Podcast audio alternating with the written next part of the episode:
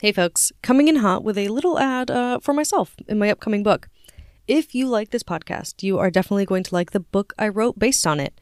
Unruly Figures 20 Tales of Rebels, Rule Breakers, and Revolutionaries covers several people that I've never covered on the podcast. From queens of piracy in the Mediterranean to rebellious artists in New York to Aboriginal resistance leaders in Tasmania, this book is full of rebellious folks you may have never heard of. It comes out wherever books are sold on March 5th. Pre order it now. Link is in the show notes. Hi, everyone. Sorry this episode is almost a week late. I lost my voice over Halloween weekend and couldn't record. And then, honestly, this episode just took on a life of its own. You'll see, I think it's a great one. But thank you for your patience. I'll be back on the usual publication schedule with our episode next week. This podcast is sponsored by Audible. Audible is the home of storytelling. They make it easier than ever to discover the right content to enrich your life. As a leading destination for audio storytelling, Audible has thousands of titles, including audiobooks, groundbreaking originals, podcasts, and so much more. I love listening to audiobooks on long car trips, which of course I'm constantly on because I live in Los Angeles and it takes 30 minutes to go five miles. Recently, I've been listening to Bossypants by Tina Fey, and it is perfect for commuting or driving around the city because it's so funny. I love that it's narrated by Tina Fey. It feels like she's telling me a story on my drive. Right now, you can get one month of Audible for free by using offer code UNRULY. That will get you one free audiobook to enjoy on your next long drive. Go to audibletrial.com backslash unruly to get your free audiobook. And let me know what you pick because I want to know what to listen to next. Again, that's audibletrial.com backslash U-N-R-U-L-Y to get your free audiobook.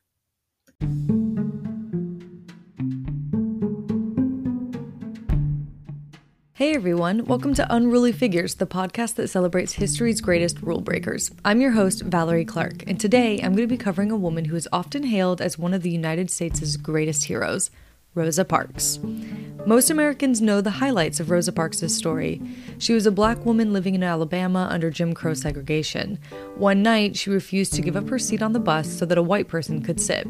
She was arrested, and that arrest sparked a new fire for the civil rights movement, one that led to the end of the separate but equal segregation laws. But she was so much more than a nice lady who decided she was fed up. Parks had already dedicated her life to the advancement of racial equality by the time she sat down on that bus. So today, we're going to talk about the rest of her story that tends to get left out of the conversation. Because Rosa Parks was a firecracker, an activist, a revolutionary. Real quick, before we get into her story, for a full transcript of today's episode, head over to unrulyfigures.substack.com. That's U N R U L Y F I G U R E S dot S U B S T A C K dot com. In addition to the full transcript, you can also get ad free episodes, a bibliography of my research, photos of everyone I'm covering, discussion threads, and so much more. So check it out. All right, let's hop back in time. Rosa Parks was born in Tuskegee, Alabama on February 4, 1913. Her parents were named Leona Edwards and James McCauley. The couple met at a church in Pine Level, Alabama, and were married on April 12, 1912. They were both 24 years old at the time, and afterward, they moved to Tuskegee, Alabama, home of the Tuskegee Institute, which Booker T. Washington founded in 1881 as a school for black people.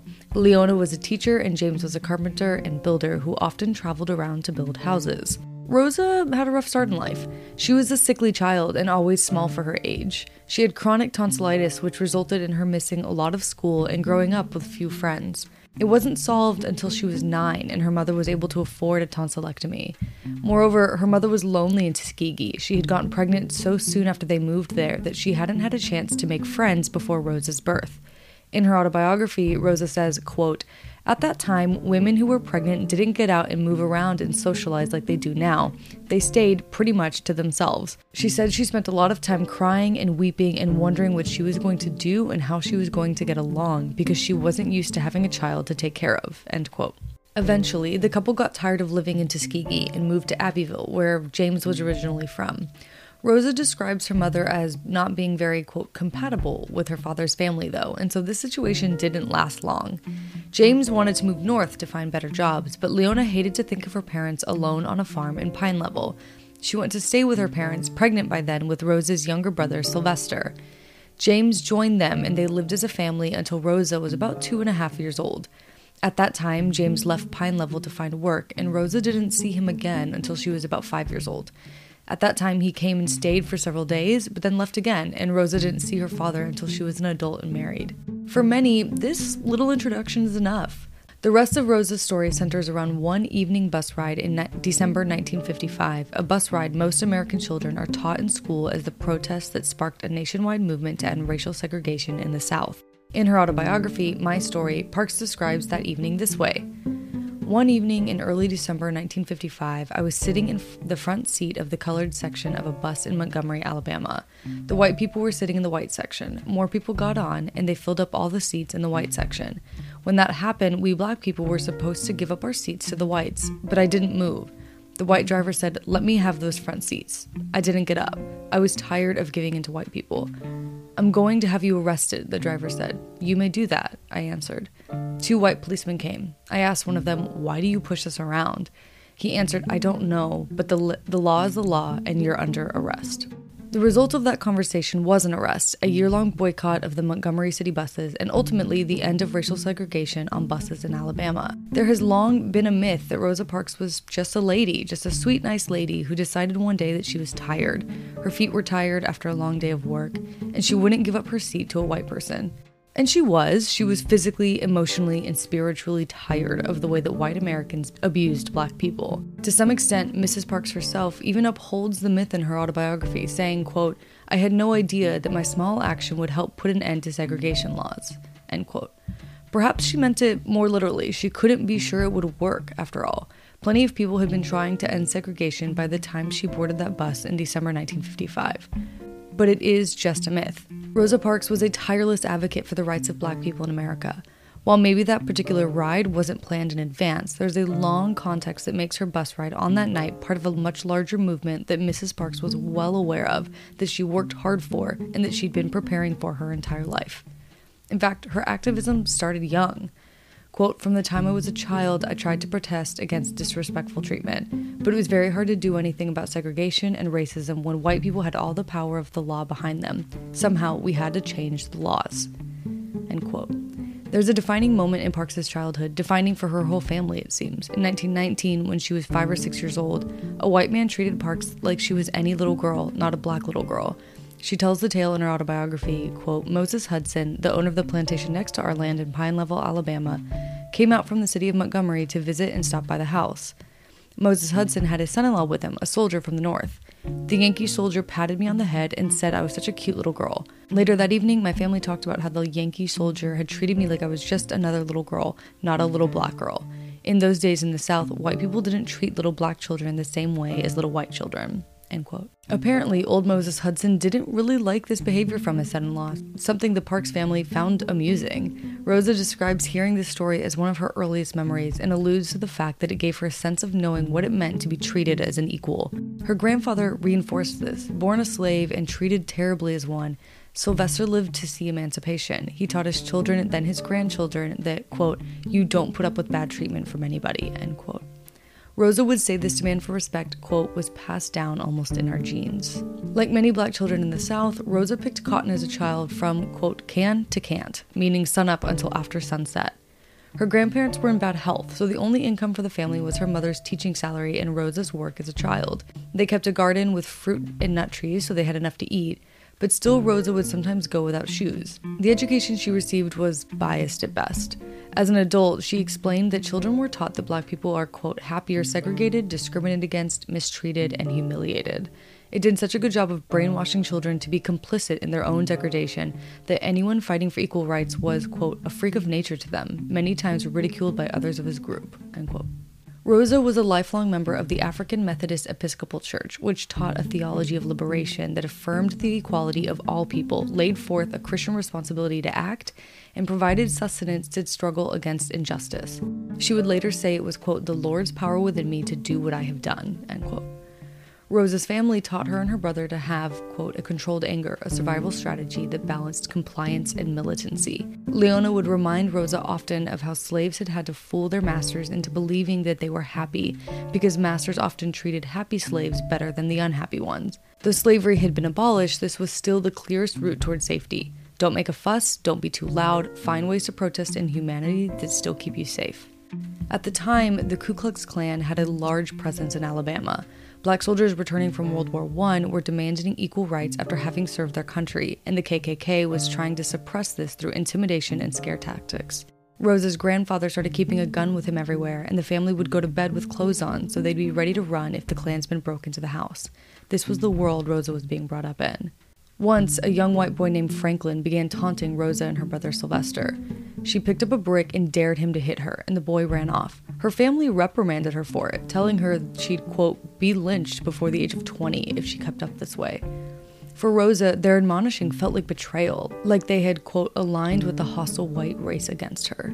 This mentality of, of survival and safety always sort of stuck in Rosa's throat. She, quote, longed for ways to contest this treatment, and she would say that she would prefer being lynched than being ran over by white people. Rosa would spend her life carefully balancing safety and resistance.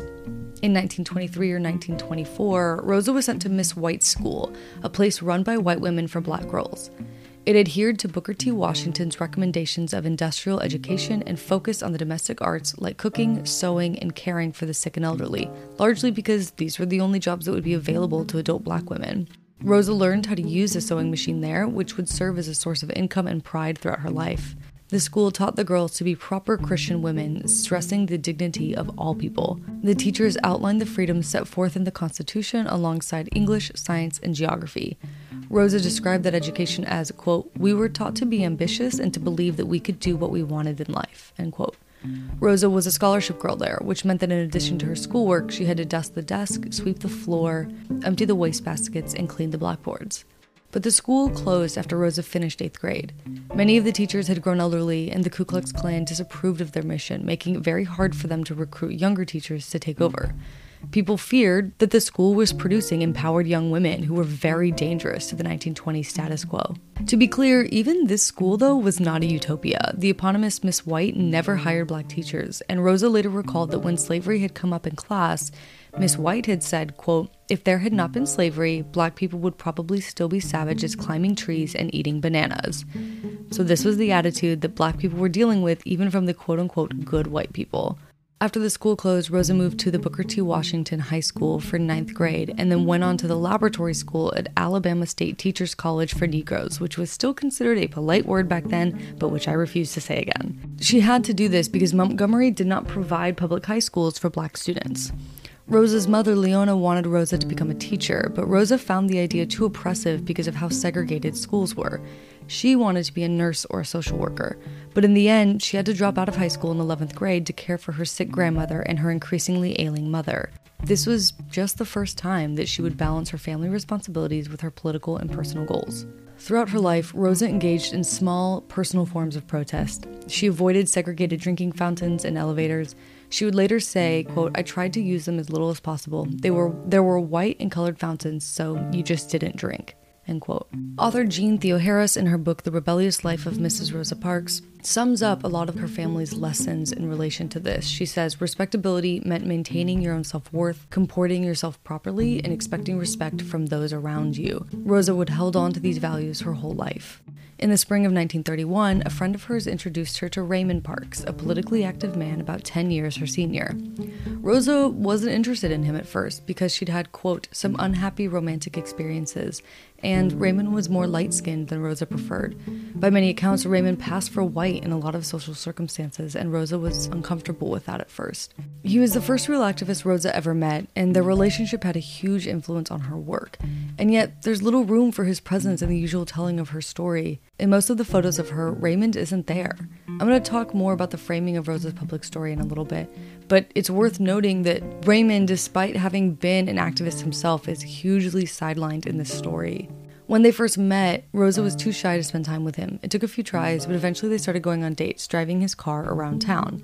What impressed her most was, quote, that he refused to be intimidated by white people, unlike many blacks who figured they had no choice but to stay under Mr. Charlie's heel, end quote. Mr. Charlie, as a side note, is an old pejorative people used to call an arrogant white man. Raymond was an activist too, and at the time he was actively organizing on behalf of the nine boys aged 12 to 19 who had been wrongfully convicted and sentenced to death in Scottsboro, Alabama. As a side note, during this time, the NAACP tended to stay away from any legal case that involved anything related to sex, whether it was a consensual relationship or sexual violence. So they were not helping the Scottsboro boys, at least not at first. But the American Communist Party and the International Legal Defense took up the case. Raymond and Rosa married on December 18, 1932, when Rosa was 19 years old. It was right in the middle of the Scottsboro case, and Rosa would spend their early days of marriage worrying whether Raymond would come home alive from each meeting about the case. Organizing of this kind was very dangerous. As a black man defending black boys, Raymond was painting a target on his back for the KKK to aim at. Even regular white people who weren't members of the Klan hated this. So all of this organizing had to be very clandestine, and Raymond's description of it sounds like a spy thriller. I would stand in front of a certain street light and lean over and tie my shoe a certain way to give a signal as to where we would meet in the day and the time. For security reasons, everyone in the group was known only as Larry, and the committee would meet at odd hours, before daybreak or in the middle of the night. Raymond didn't want Rosa to be too active because of the danger, but when the meetings were in their own home, Rosa would attend. Police intimidation found them, though. On nights of meetings, the police would drive back and forth in front of their home, watching for Raymond to return, but they never got him. In the midst of all of this, Raymond encouraged Rosa to finally return to school and finish her high school degree. She never did get to go on to college, even though it was one of her greatest desires, but she was always very proud of the fact that she had that degree. It was hard for her to find work commensurate with her education and skills, though. Office work and secretarial jobs were not available to black women in the South. So she worked as a nurse's assistant at a hospital for a while, then as a presser at a tailor shop, and during World War II at Maxwell Air Force Base. There's not a lot of account of the next 10 years of Rosa's life. Some biographies pick up in December 1943 when she decided to join the Montgomery chapter of the NAACP. Raymond had been an active member in the 1930s, but had grown disenchanted with its cautiousness and elitism, which led some members to look down on working class members like the Parks family. At the time, Mrs. Parks was growing increasingly frustrated with the paradoxes of American freedom, especially in light of World War II. Black soldiers like her brother were risking their lives to protect American freedom, but were not granted that freedom back at home. When her brother Sylvester returned home to Montgomery in December 1945, he was treated terribly by locals, especially if, when he wore his uniform. Returning veterans, Rosa once explained, quote, found that they were treated with even more disrespect, especially if they were in uniform. Whites felt that things should remain as they had always been and that the black veterans were getting too sassy. My brother was one who could not take that kind of treatment anymore. End quote. Sylvester left Alabama, moving to Detroit and never returning to his hometown. Rosa decided to give the NAACP a chance to see if they could help her someday see the land of the free and the home of the brave in action for everyone, rather than just a song lyric. At that first meeting, Mrs. Parks was the only woman among dozens of men, though there were other women involved with the chapter. The serendipity benefited her, though. She was asked to take notes based solely on being a woman. But then, because it was an internal election day, she was asked to serve as the branch secretary. She would later say that she wanted to say no, but was too shy, so she said yes to not rock the boat. Being elected to secretary of the chapter would begin building Rosa's own activist reputation, which would be very important 10 years later. Just like biographies of Rosa Parks sometimes skip over the late 1930s, many accounts of the civil rights movement in the US skip over the 1940s.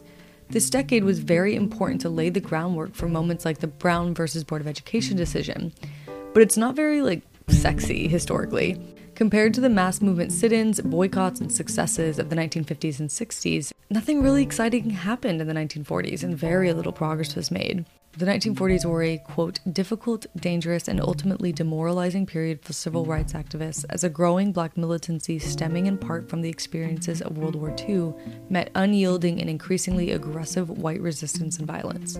Ms. Parks would later say, It was very difficult to keep going when all our work seemed to be in vain.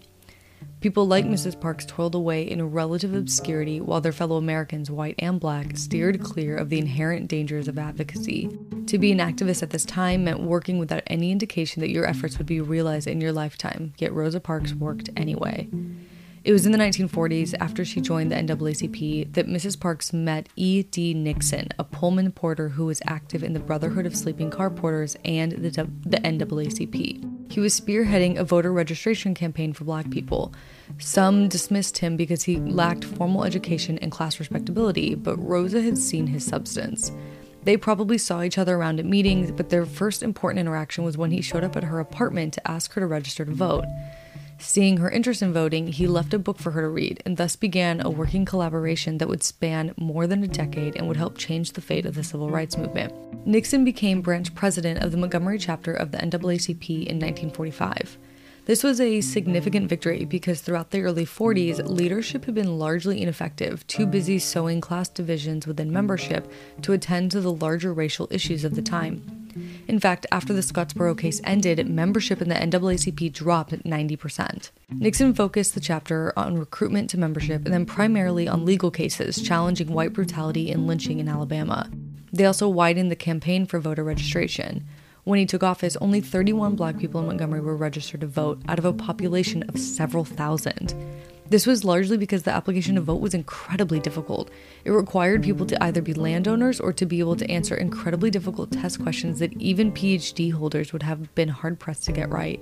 A white person often had to vouch for each black person who wanted to register to vote.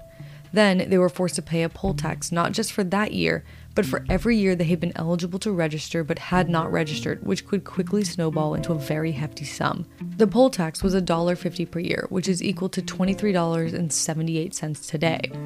Then, if they made it through all of that, their full names would be printed in the newspaper, inviting retaliation. Rosa Parks tried three times to register to vote. The first two times she was denied, but not told why.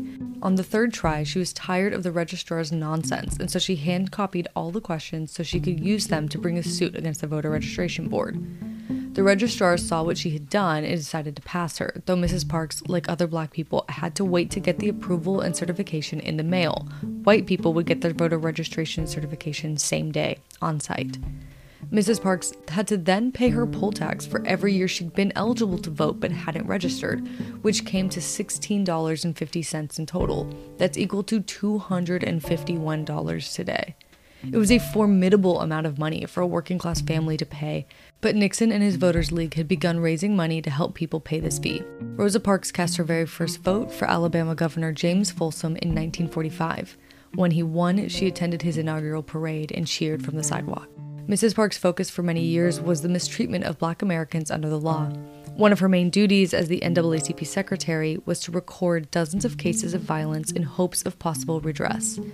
She was dispatched to cities like Abbeville that didn't have local NAACP chapters to help record crimes against black people. I won't get into a lot of them just because, well, it gets emotionally exhausting talking about the ways black people were systematically abused in the South. So let's sum it up this way. The cases she dealt with were grim. Sexual assault and rape of black women by white men was not uncommon, and she recorded them by hand for the NAACP. Home invasions, lynchings, murder. These were the kinds of crimes that were perpetrated but never investigated by the white police forces in the South. In Alabama, Mrs. Parks was often called in to record them all. In fact, Rosa Will Talk With You became the understanding throughout Alabama's black communities. One of the things the Montgomery branch had to be careful of was to not red bait the government. That meant no obvious or open ties with vocal communists or the Communist Party. The governments of the time often used accusations of communism to discredit civil rights efforts. And so, as Mrs. Parks and Nixon began leading the NAACP, they had to distance themselves from that political movement. While the national chapter had its own version of a Red Scare, expelling members accused of communist leanings, Mrs. Parks simply ignored it. She never publicly said anything for or against the communist movement, but she was never afraid to personally work with organizations accused of subversive actions, like the Highlander Folk School. The Montgomery chapter of the NAACP was instead plagued by class divisions. In fact, there was a large class divide among the black population in Montgomery more generally, which made it very difficult for any activist to accomplish truly broad support. The Montgomery branch had a large membership base of professors and black businessmen who didn't like Nixon and Parks because they didn't hold higher education degrees. This would extend far into Mrs. Parks's legacy, in fact. A lot of people in Montgomery didn't see her as a quote, thoughtful and seasoned strategist in her own right, in part because she lacked the social status, education, and gender that some people believe necessary to be a strategist. End quote. Nevertheless, Parks retained her position as secretary, and in 1947, she was elected to serve on the three person executive committee of the state conference of the NAACP. At the same time, Nixon ran and was elected to president of the Alabama state chapter. Though usually shy and preferring not to be in the spotlight. In 1948, she delivered a powerful address at the state convention in Mobile, Alabama, exhorting the listeners to step up because, quote, no one should feel proud of a place where black people are intimidated, molested, and maltreated. She finished to thunderous applause and then was elected first ever secretary of the state conference. In 1947, the Freedom Train came to Montgomery. It was a red, white, and blue train that visited all the continental states, bringing with it original copies of the Declaration of Independence, Constitution, and Bill of Rights. The national government required that the exhibits be fully integrated, allowing black and white viewers to mingle freely, which was highly controversial in the South.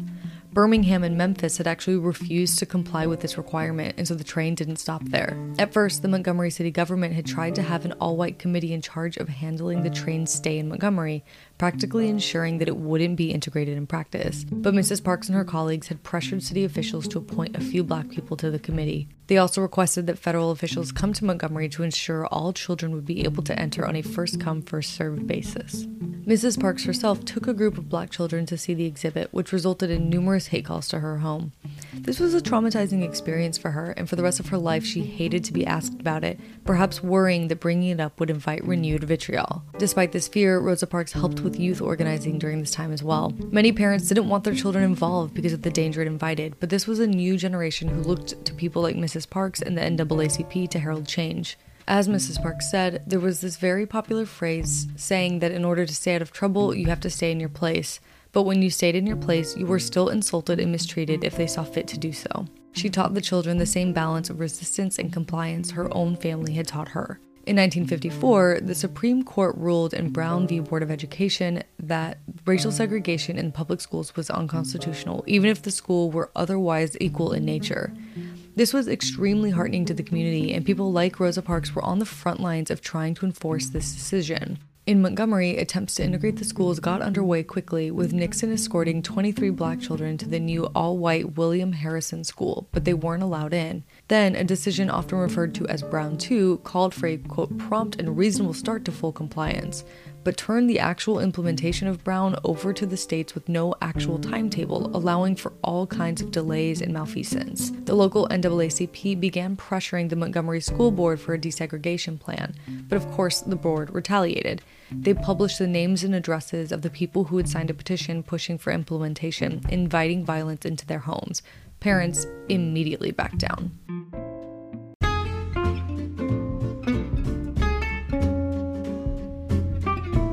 I'll tell you what comes next after a brief word from a sponsor.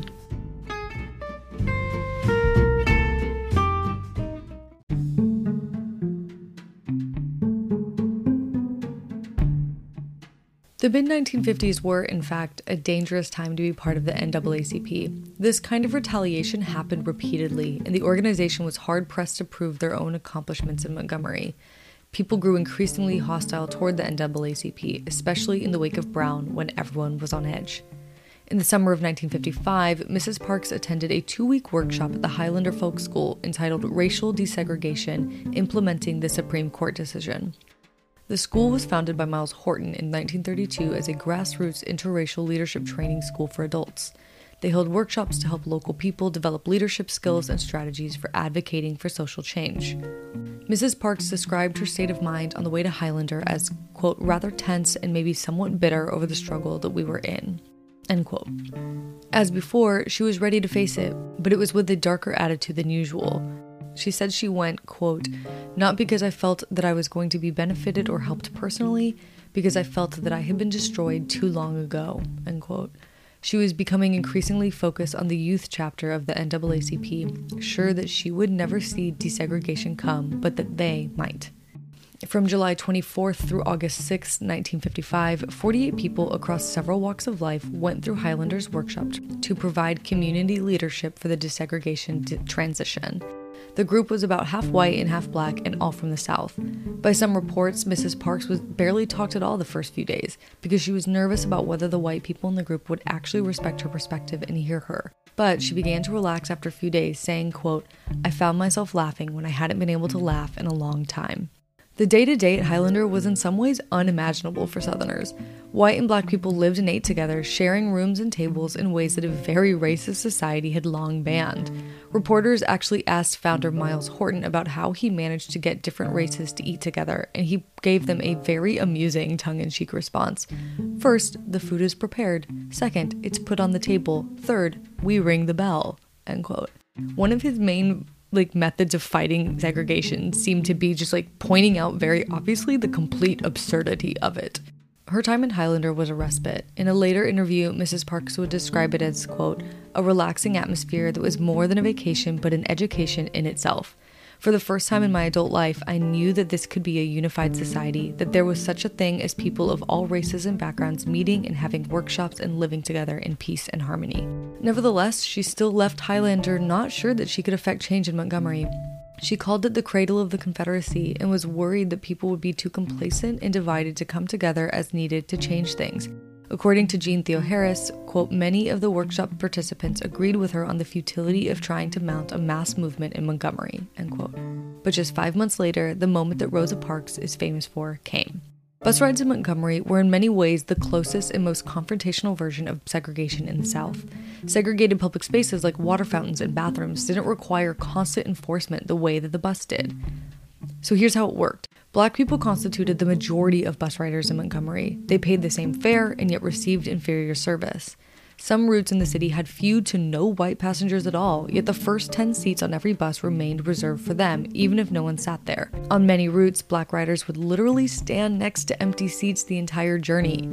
The only exception was for black maids or nurses who were allowed to sit with their white charges, which obviously further underscores how this whole system existed solely for the comfort of white people.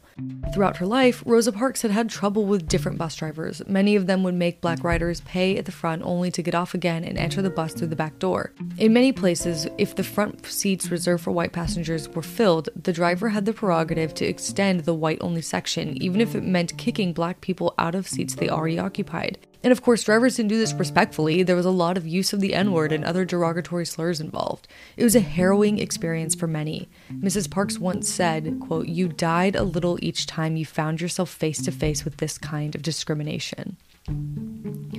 Mrs. Parks wasn't the only one to make a stand on a city bus. There was a long history of protests and altercations that she would have been only too aware of. Since Montgomery was host to two Air Force bases, which were both largely desegregated, a lot of the conflicts on the buses occurred between black service people and white bus drivers during and after World War II. Theoharis's book describes at least three violent encounters where the police were called and black service members were injured or killed. Parks worked briefly at Maxwell Air Force Base and said that it opened her eyes to an alternate reality from the segregation the rest of Montgomery enforced.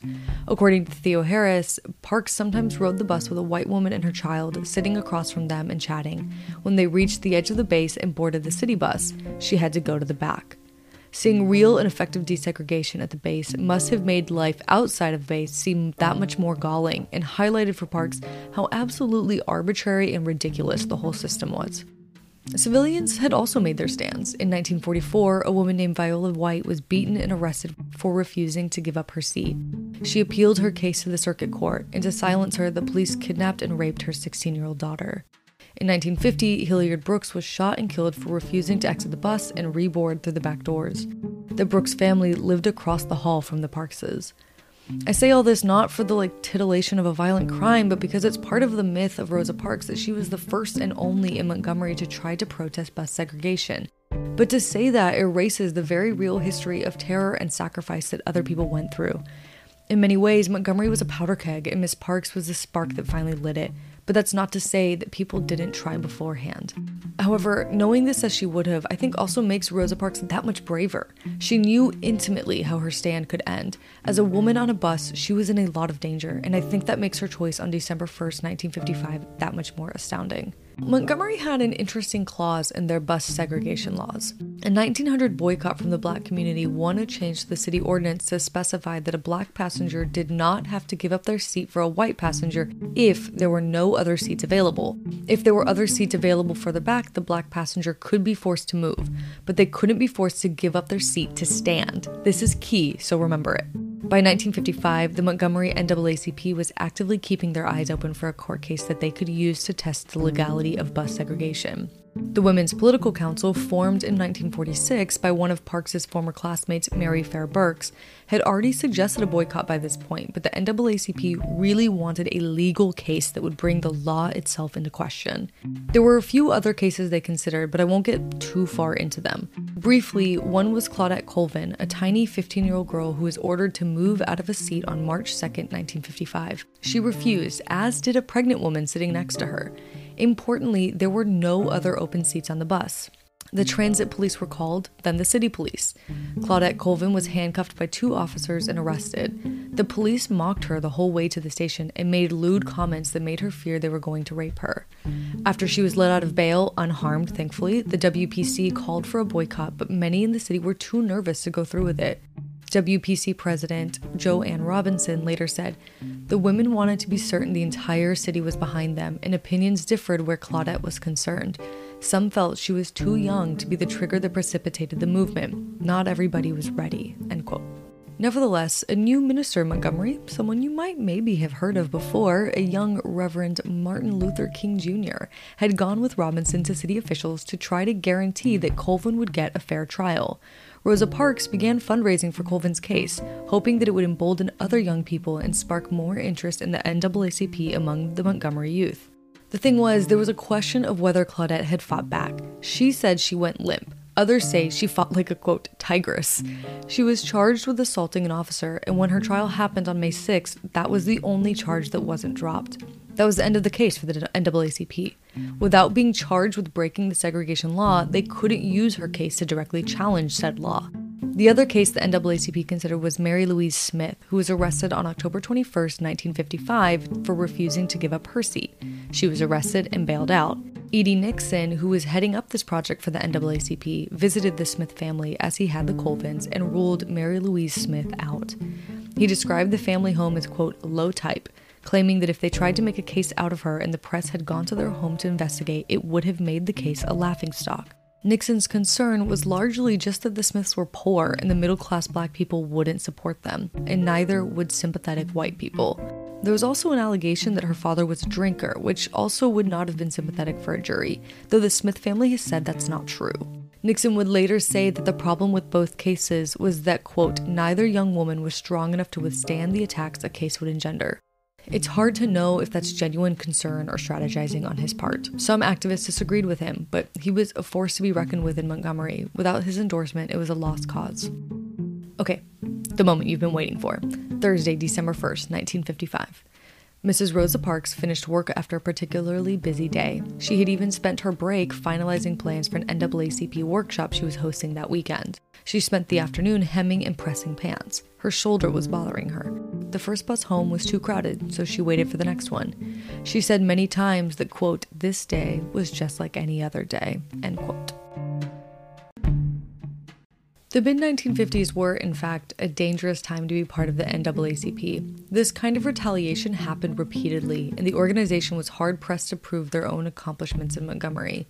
People grew increasingly hostile toward the NAACP, especially in the wake of Brown when everyone was on edge. In the summer of 1955, Mrs. Parks attended a two week workshop at the Highlander Folk School entitled Racial Desegregation Implementing the Supreme Court Decision. The school was founded by Myles Horton in 1932 as a grassroots interracial leadership training school for adults. They held workshops to help local people develop leadership skills and strategies for advocating for social change. Mrs. Parks described her state of mind on the way to Highlander as, quote, rather tense and maybe somewhat bitter over the struggle that we were in, end quote. As before, she was ready to face it, but it was with a darker attitude than usual. She said she went, quote, not because I felt that I was going to be benefited or helped personally, because I felt that I had been destroyed too long ago, end quote. She was becoming increasingly focused on the youth chapter of the NAACP, sure that she would never see desegregation come, but that they might. From July 24th through August 6, 1955, 48 people across several walks of life went through Highlander's workshop to provide community leadership for the desegregation transition. The group was about half white and half black and all from the South. By some reports, Mrs. Parks was barely talked at all the first few days because she was nervous about whether the white people in the group would actually respect her perspective and hear her. But she began to relax after a few days, saying, quote, I found myself laughing when I hadn't been able to laugh in a long time. The day to day at Highlander was in some ways unimaginable for Southerners. White and black people lived and ate together, sharing rooms and tables in ways that a very racist society had long banned. Reporters actually asked founder Myles Horton about how he managed to get different races to eat together, and he gave them a very amusing tongue in cheek response. First, the food is prepared. Second, it's put on the table. Third, we ring the bell. End quote. One of his main like methods of fighting segregation seem to be just like pointing out very obviously the complete absurdity of it. Her time in Highlander was a respite. In a later interview, Mrs. Parks would describe it as, quote, a relaxing atmosphere that was more than a vacation but an education in itself. For the first time in my adult life, I knew that this could be a unified society, that there was such a thing as people of all races and backgrounds meeting and having workshops and living together in peace and harmony. Nevertheless, she still left Highlander not sure that she could affect change in Montgomery. She called it the cradle of the Confederacy and was worried that people would be too complacent and divided to come together as needed to change things. According to Jeanne Theoharis, quote, many of the workshop participants agreed with her on the futility of trying to mount a mass movement in Montgomery, end quote. But just five months later, the moment that Rosa Parks is famous for came. Bus rides in Montgomery were in many ways the closest and most confrontational version of segregation in the South. Segregated public spaces like water fountains and bathrooms didn't require constant enforcement the way that the bus did. So here's how it worked Black people constituted the majority of bus riders in Montgomery. They paid the same fare and yet received inferior service.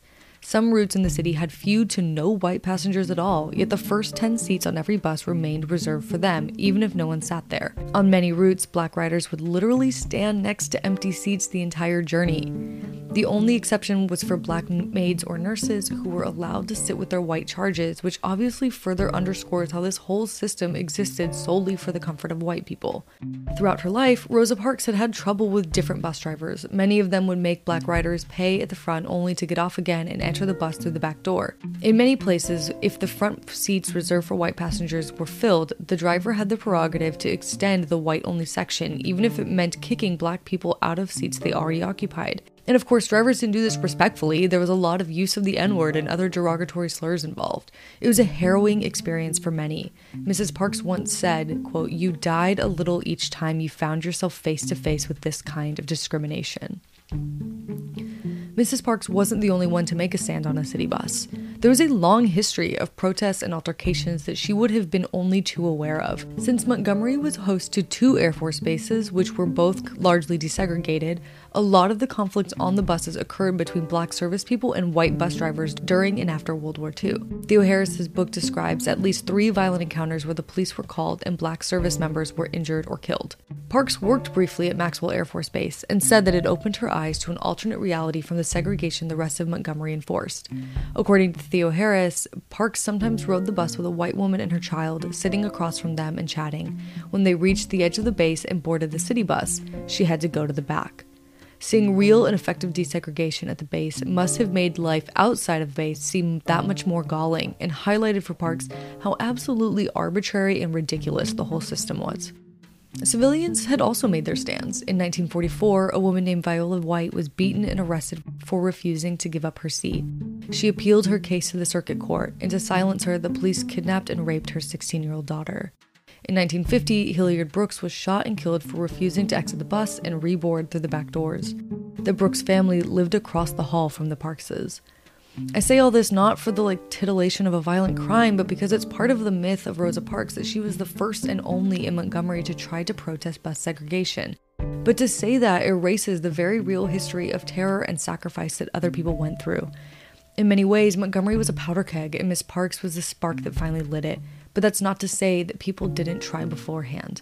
However, knowing this as she would have, I think also makes Rosa Parks that much braver. She knew intimately how her stand could end. As a woman on a bus, she was in a lot of danger, and I think that makes her choice on December 1st, 1955, that much more astounding. Montgomery had an interesting clause in their bus segregation laws. A 1900 boycott from the black community won a change to the city ordinance to specify that a black passenger did not have to give up their seat for a white passenger if there were no other seats available. If there were other seats available further back, the black passenger could be forced to move, but they couldn't be forced to give up their seat to stand. This is key, so remember it. By 1955, the Montgomery NAACP was actively keeping their eyes open for a court case that they could use to test the legality of bus segregation. The Women's Political Council, formed in 1946 by one of Parks's former classmates, Mary Fair Burks, had already suggested a boycott by this point, but the NAACP really wanted a legal case that would bring the law itself into question. There were a few other cases they considered, but I won't get too far into them. Briefly, one was Claudette Colvin, a tiny 15 year old girl who was ordered to move out of a seat on March 2, 1955. She refused, as did a pregnant woman sitting next to her. Importantly, there were no oh. other open seats on the bus. The transit police were called, then the city police. Claudette Colvin was handcuffed by two officers and arrested. The police mocked her the whole way to the station and made lewd comments that made her fear they were going to rape her. After she was let out of bail, unharmed thankfully, the WPC called for a boycott, but many in the city were too nervous to go through with it. WPC President Jo Ann Robinson later said, The women wanted to be certain the entire city was behind them, and opinions differed where Claudette was concerned. Some felt she was too young to be the trigger that precipitated the movement. Not everybody was ready. End quote. Nevertheless, a new minister in Montgomery, someone you might maybe have heard of before, a young Reverend Martin Luther King Jr., had gone with Robinson to city officials to try to guarantee that Colvin would get a fair trial. Rosa Parks began fundraising for Colvin's case, hoping that it would embolden other young people and spark more interest in the NAACP among the Montgomery youth. The thing was, there was a question of whether Claudette had fought back. She said she went limp. Others say she fought like a quote, tigress. She was charged with assaulting an officer, and when her trial happened on May 6th, that was the only charge that wasn't dropped. That was the end of the case for the NAACP. Without being charged with breaking the segregation law, they couldn't use her case to directly challenge said law. The other case the NAACP considered was Mary Louise Smith, who was arrested on October 21, 1955, for refusing to give up her seat. She was arrested and bailed out. E.D. Nixon, who was heading up this project for the NAACP, visited the Smith family as he had the Colvins and ruled Mary Louise Smith out. He described the family home as, quote, low type, claiming that if they tried to make a case out of her and the press had gone to their home to investigate, it would have made the case a laughingstock. Nixon's concern was largely just that the Smiths were poor and the middle class black people wouldn't support them, and neither would sympathetic white people. There was also an allegation that her father was a drinker, which also would not have been sympathetic for a jury, though the Smith family has said that's not true. Nixon would later say that the problem with both cases was that, quote, neither young woman was strong enough to withstand the attacks a case would engender. It's hard to know if that's genuine concern or strategizing on his part. Some activists disagreed with him, but he was a force to be reckoned with in Montgomery. Without his endorsement, it was a lost cause. Okay, the moment you've been waiting for Thursday, December 1st, 1955. Mrs. Rosa Parks finished work after a particularly busy day. She had even spent her break finalizing plans for an NAACP workshop she was hosting that weekend. She spent the afternoon hemming and pressing pants. Her shoulder was bothering her. The first bus home was too crowded, so she waited for the next one. She said many times that, quote, this day was just like any other day, end quote. Thank you to everyone who has liked and subscribed to Unruly Figures. I'm told that this is where credits go, but Unruly Figures is researched, written, recorded, edited, and produced by me, all by myself. So if you are into supporting independent artists, please share this with at least one person you know. If you're feeling really generous, rate the show and leave a review for Unruly Figures on Apple Podcasts. It really does help other people find this work. If you want to subscribe, you can do that wherever you get your podcasts. You can also follow me on Instagram and Twitter at Unruly Figures. Come hang out. If you want to see photos related to today's episode, come find this episode's transcript on Substack. It'll be full of photos. While there, you can also subscribe for ad free episodes and behind the scenes content. That's all going to be at unrulyfigures.substack.com. That's U N R U L Y F I G U R E S dot S U B S T A C K dot com. Until next time, stay unruly.